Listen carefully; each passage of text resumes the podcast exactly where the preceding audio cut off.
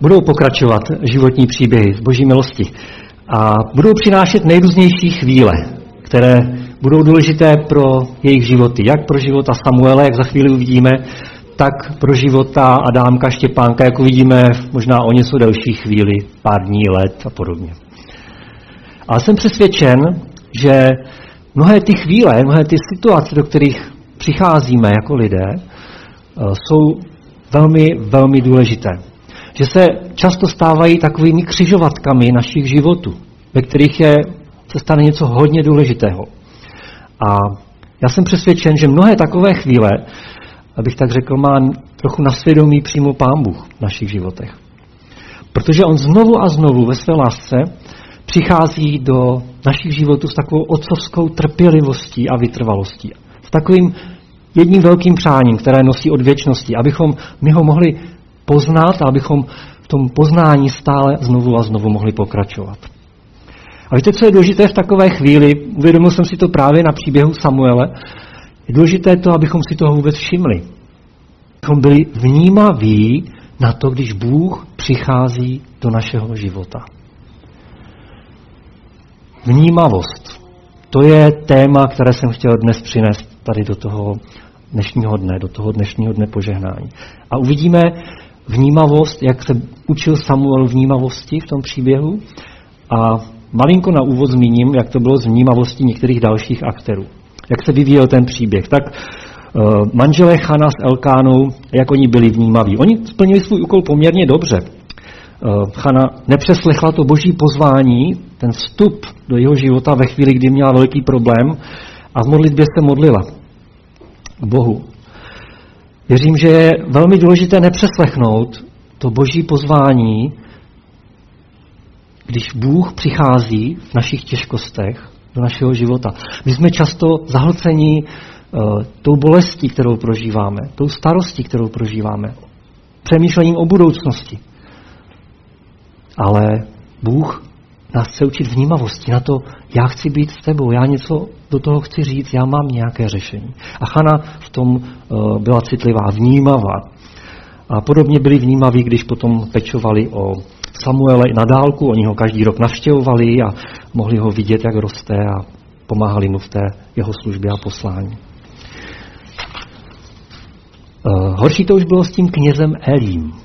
On jako rodič a jako kněz moc vnímavý nebyl. Když to velice shrnu, uh, jeho synové, uh, co já, Bible to tak říká, byli ničemníci, neznali se k hospodinu. A dále hřích těch mládenců byl před hospodinem nesmírně veliký, protože znevažovali hospodinovi obětní dary.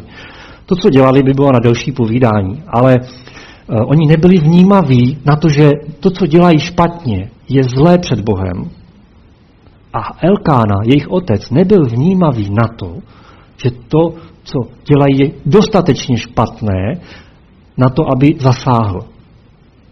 On věděl, že je to špatné, říkal jim to, ale nic neudělal. Nebyl vnímavý na to, co má udělat s tím, co se děje. To je často i náš problém. My víme, že něco je špatně, ale už jak si nevíme, protože nejsme dostatečně vnímaví před Bohem, nevíme, co s tím udělat, nebo proč máme něco udělat. A synové měli problém, že neposlouchali svého rodiče a Eli jako rodič byl špatný, protože nevnímal, co, co má jako rodič dělat a byl takový nemastný, neslaný kněz, protože byl uh, takový On nebyl dostatečně vnímavý. Konečně, já vám to tady můžu nějakým způsobem ilustrovat. Když se Chána modlila, no, trvalo mu poměrně dlouho, než vlastně zjistil, že není opilá. To jsme říkali před chvilkou. Nebyl vnímavý na její bolest. A to byl kněz v chrámu, viděl pláče přitom. Myslel si, že je opila. Když synové znají bezbožně, to jsme říkali teď, nebyl dostatečně vnímavý. A třetí příběh, nebo třetí ten příklad toho Eliho, eh, té slabší vnímavosti, byla právě v tom příběhu se Samuelem. A o Samuelovi, jo, to je radost číst, to je jiné kafe. Mládeneček Samuel však prospíval a byl oblíben u hospodina i u lidí. To jsme si chtěli eh, za pár let přečíst o Adámkovi a Štěpánkovi a taky o každém z nás. Proto jsme dnes žehnali, že? Mládeneček Samuel, tak ho Bible nazývá. Eh, mluvíme tady o teenagerovi, nejspíš podobného věku, jako byl David, když zabil Goliáše, jestli si znáte ten příběh. jak si všímají někteří komentátoři, že to byl takový nějaký věk podobný. Chtěl bych vám ukázat ale jeden důležitý okamžik, takovou tu křižovatku života, o které jsem mluvil, v Samuelově životě, kdy Bůh přichází do jeho, způsob, do jeho života takovým zvláštním způsobem a kdy on se učí vnímat, že Bůh přichází, kdy se učí vnímat hospodina v jeho životě. Je to chvíle, za kterou se, věřím, rodiče modlíme, ať jsme jakkoliv dlouho věřící, ať naši děti jsou jakkoliv věřící. Toužíme, aby Bůh přicházel do života našich lidí, dětí.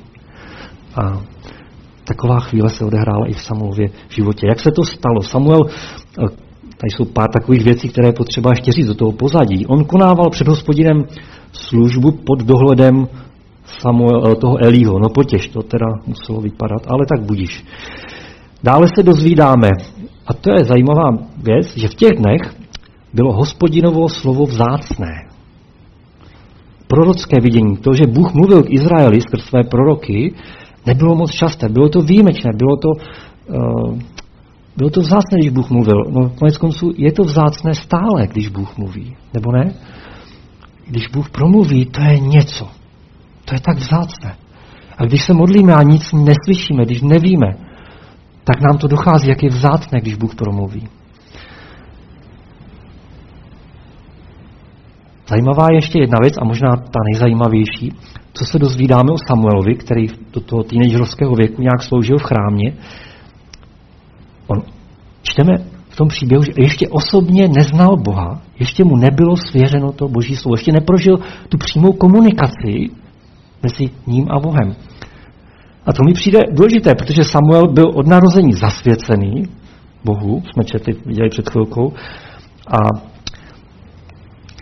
sloužil s tím eh, knězem dokonce v chrámu, vyrůstal ve víře Bohu, měl kolem sebe ty boží služebníky, když nemastné, neslané někdy, a přesto neznal do jisté věku Bohu, Boha. Mně to přišlo jako taková analogie pro děti vyrůstající v křesťanských rodinách. Jako malé jsou požehnané v církvi, eh, mají kolem sebe, nebo pokřtění, některé církve křtí, vyrůstají obklopení věřícími rodiči, přirozeně se zapojí do služby církve v mnohých jako věcech, oblastech, ale může se stát, může se stát, že ještě osobně neznají Boha. Že musí přijít chvíle, kdy Bůh bude chtít novým zásadním způsobem přijít do života těchto lidí. A my bychom byli být připraveni, být vnímaví na to, co Bůh dělá v životech našich dětí, potažmo lidí, kteří jsou kolem nás ve skupinkách, lidí, kteří přichází, abychom jim pomohli, tak jak to uvidíme v tom příběhu, který je, vnímat to, co se děje v jejich životě, jakým způsobem Bůh přichází do života. Pomohli jim rozpoznat, ano, to je Bůh. A teď uvidíme, jak se to dělo u Samuele. Tak eh, můžeme eh, si ten příběh lehce pročíst. Je to v první knize Samuelové, já zase vyberu jenom nějaké stěžení místa, aby to bylo krátké. Třetí kapitole eh, ten příběh začíná takto. Jednoho dne ležel Elí, to je ten kněz, na svém místě. Oči mu začaly pohasínat. To už byl jako ne, že byl unavený, ale on byl už starý jako hodně. Takže neviděl, už taky blbě vidím, takže to musím tady vždycky ostřit. Možná byste to, mohl jsem zkusit s tou výchovou, už jsem dost podobný tomu Elimu, nemastný, neslaný, přestávám vidět. Eh, boží kahan ještě nezhasl, to teda zase nemyslí, jako že by ten kahan toho života, ale prostě tam byl fakt kahan jo, v tom chrámu. A Samuel ležel v hospodinově chrámě, kde byla boží schrána. Hospodin zavolal na Samuela. Hospodin zavolal na Samuela. On odpověděl, tu jsem. Běžel k Elímu a řekl, tu jsem, volal si mě. On však řekl, nevolal jsem, jen si lehni tak si šel zase lehnout. Jo, víte, jak jsou ty role rozdělený? Bůh volá na Samuele, teenageríka, mládenečka, Uh, on říká, tady jsem a běží ke knězi, protože myslí, že volá ho kněz. A kněz říká, ne, já jsem tě nevolal, bys si zase lehnout. Jo? A to se opakuje, a to teď zkracuju, třikrát. A příběh pokračuje. Tu Elí, jo a On nebyl moc vnímavý, proto se to muselo stát třikrát, to už jsme říkali. Ale popravdě, jak je to s tou naší vnímavostí, mimochodem.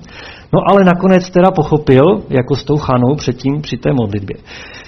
Třetí kapitola pokračuje dál. Tu Eli pochopil, že máden se volá hospodin. I řekl Eli Samuelovi, jdi si lehnout, jestliže tě zavolá. Řekneš Mluv, hospodine, tvůj služebník slyší. Samuel si tedy šel lehnout na své místo. A hospodin přišel, stanul a zavolal jako předtím. Samueli, Samueli. Samuel odpověděl. Mluv, tvůj služebník slyší. Hospodin řekl Samuelovi, hle, já učiním v Izraeli něco takového, co bude znít v obou uších každému, kdo o tom slyší. Onoho dne uvedu na Elího všechno, co jsem ohlásil jeho domu od začátku až do konce. Křižovatka. Klíčová věc. Samuel se učil vnímat Boha ve svém životě. Samuel poznal Boha, slyšel ho, skutečně s ním byl. A nebylo to úplně příjemné, to, co slyšel. On první, co slyšel, byla jakási špatná informace o důsledcích života Elího a jeho dětí. Dopadne to s váma špatně. Ale Samuel všechno oznámil a nic nezatajil. Hospodin mu se nadále dával vidět a hospodin se dále zjevoval Samuelovi v jeho životě. A on byl mocným prorokem, mocným božím mužem.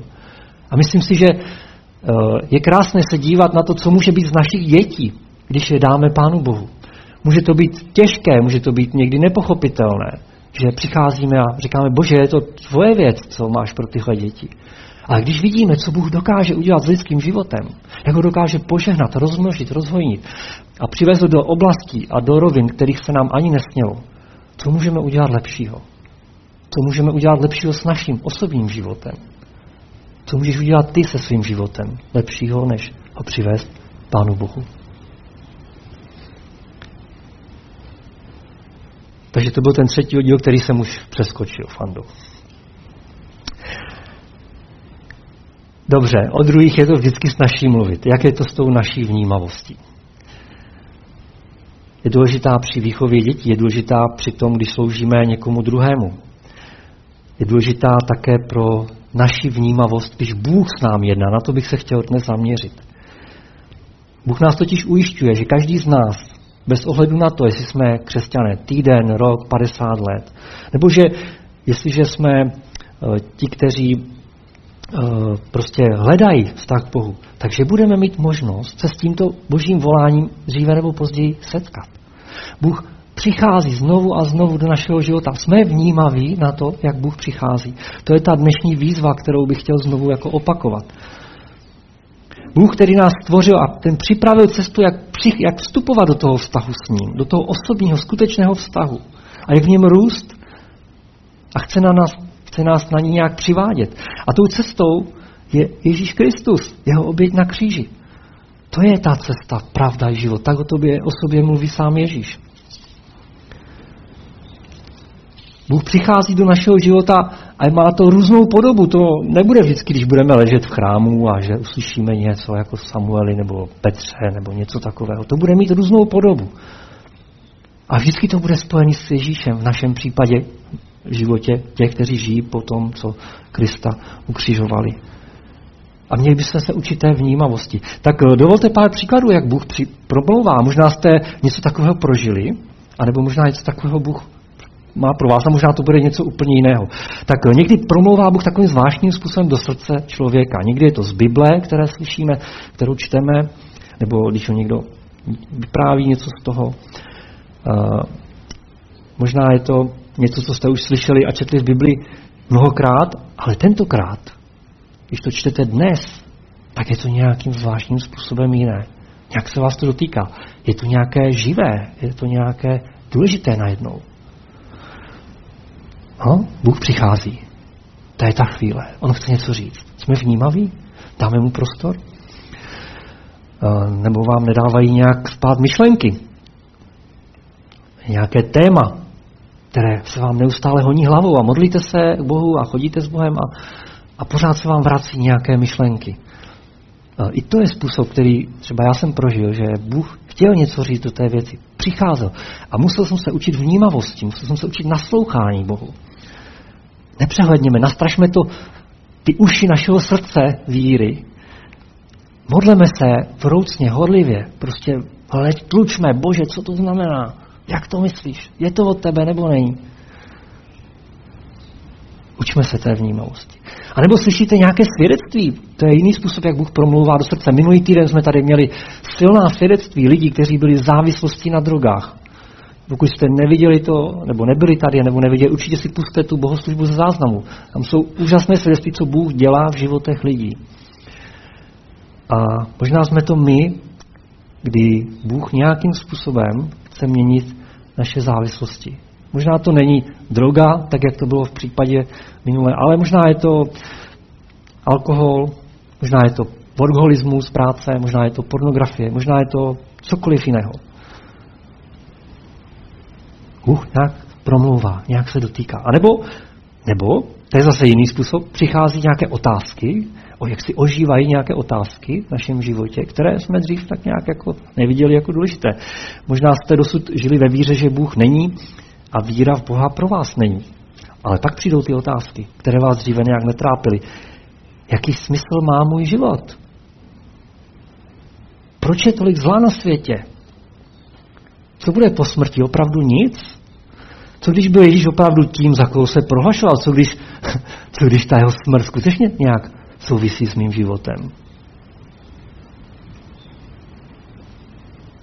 Mnoho otázek může v určitém čase jak si oživnout v našem životě. A to je ve chvíli, kdy Bůh přichází. To je ta křižovatka. Jsme vnímaví?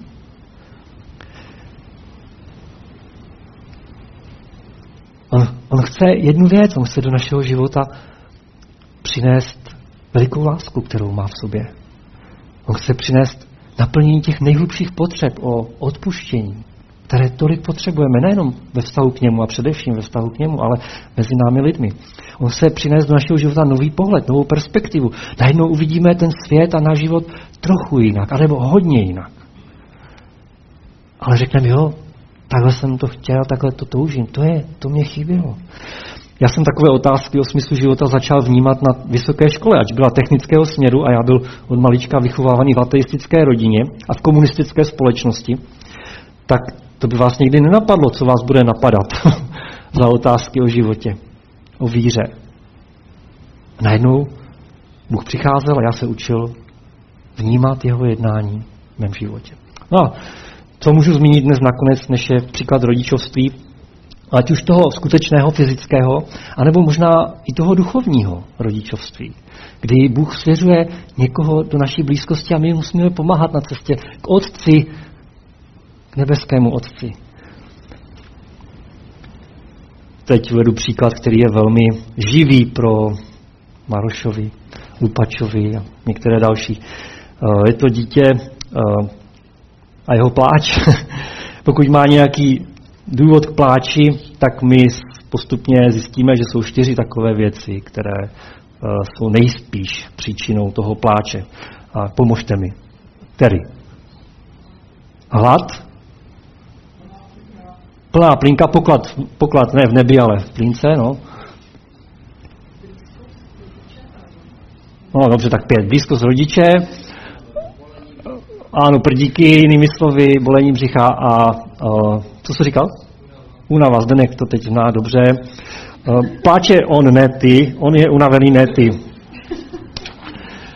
A poté, co odhalíme tady těch pět, už ne čtyři, dobře, díky, blízkost rodiče, super, super věc, co odhalíme tyhle, těch pět příčin, tak, dost, tak, se, tak se vlastně učíme vnímat, která z těch čtyřech věcí, nebo pěti, pěti věcí, je příčinou toho páče. Jo? Je to tak, jdeš prostě, máš seznám, páče, Adámek, páče, projedeš seznám a řekneš, aha, tak je to plínka, tak dobrý.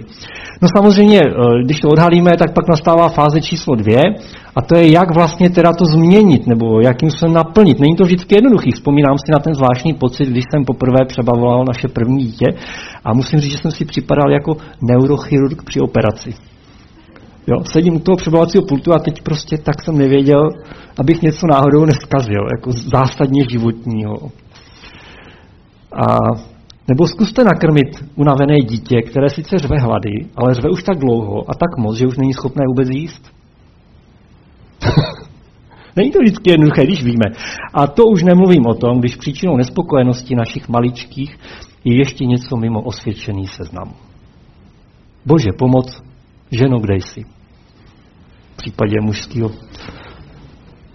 teď to nedávám jako, že to jsou dvě různé věci, jo? Bůh a žena. Jenom aby nedošlo k nějaké herezi tady.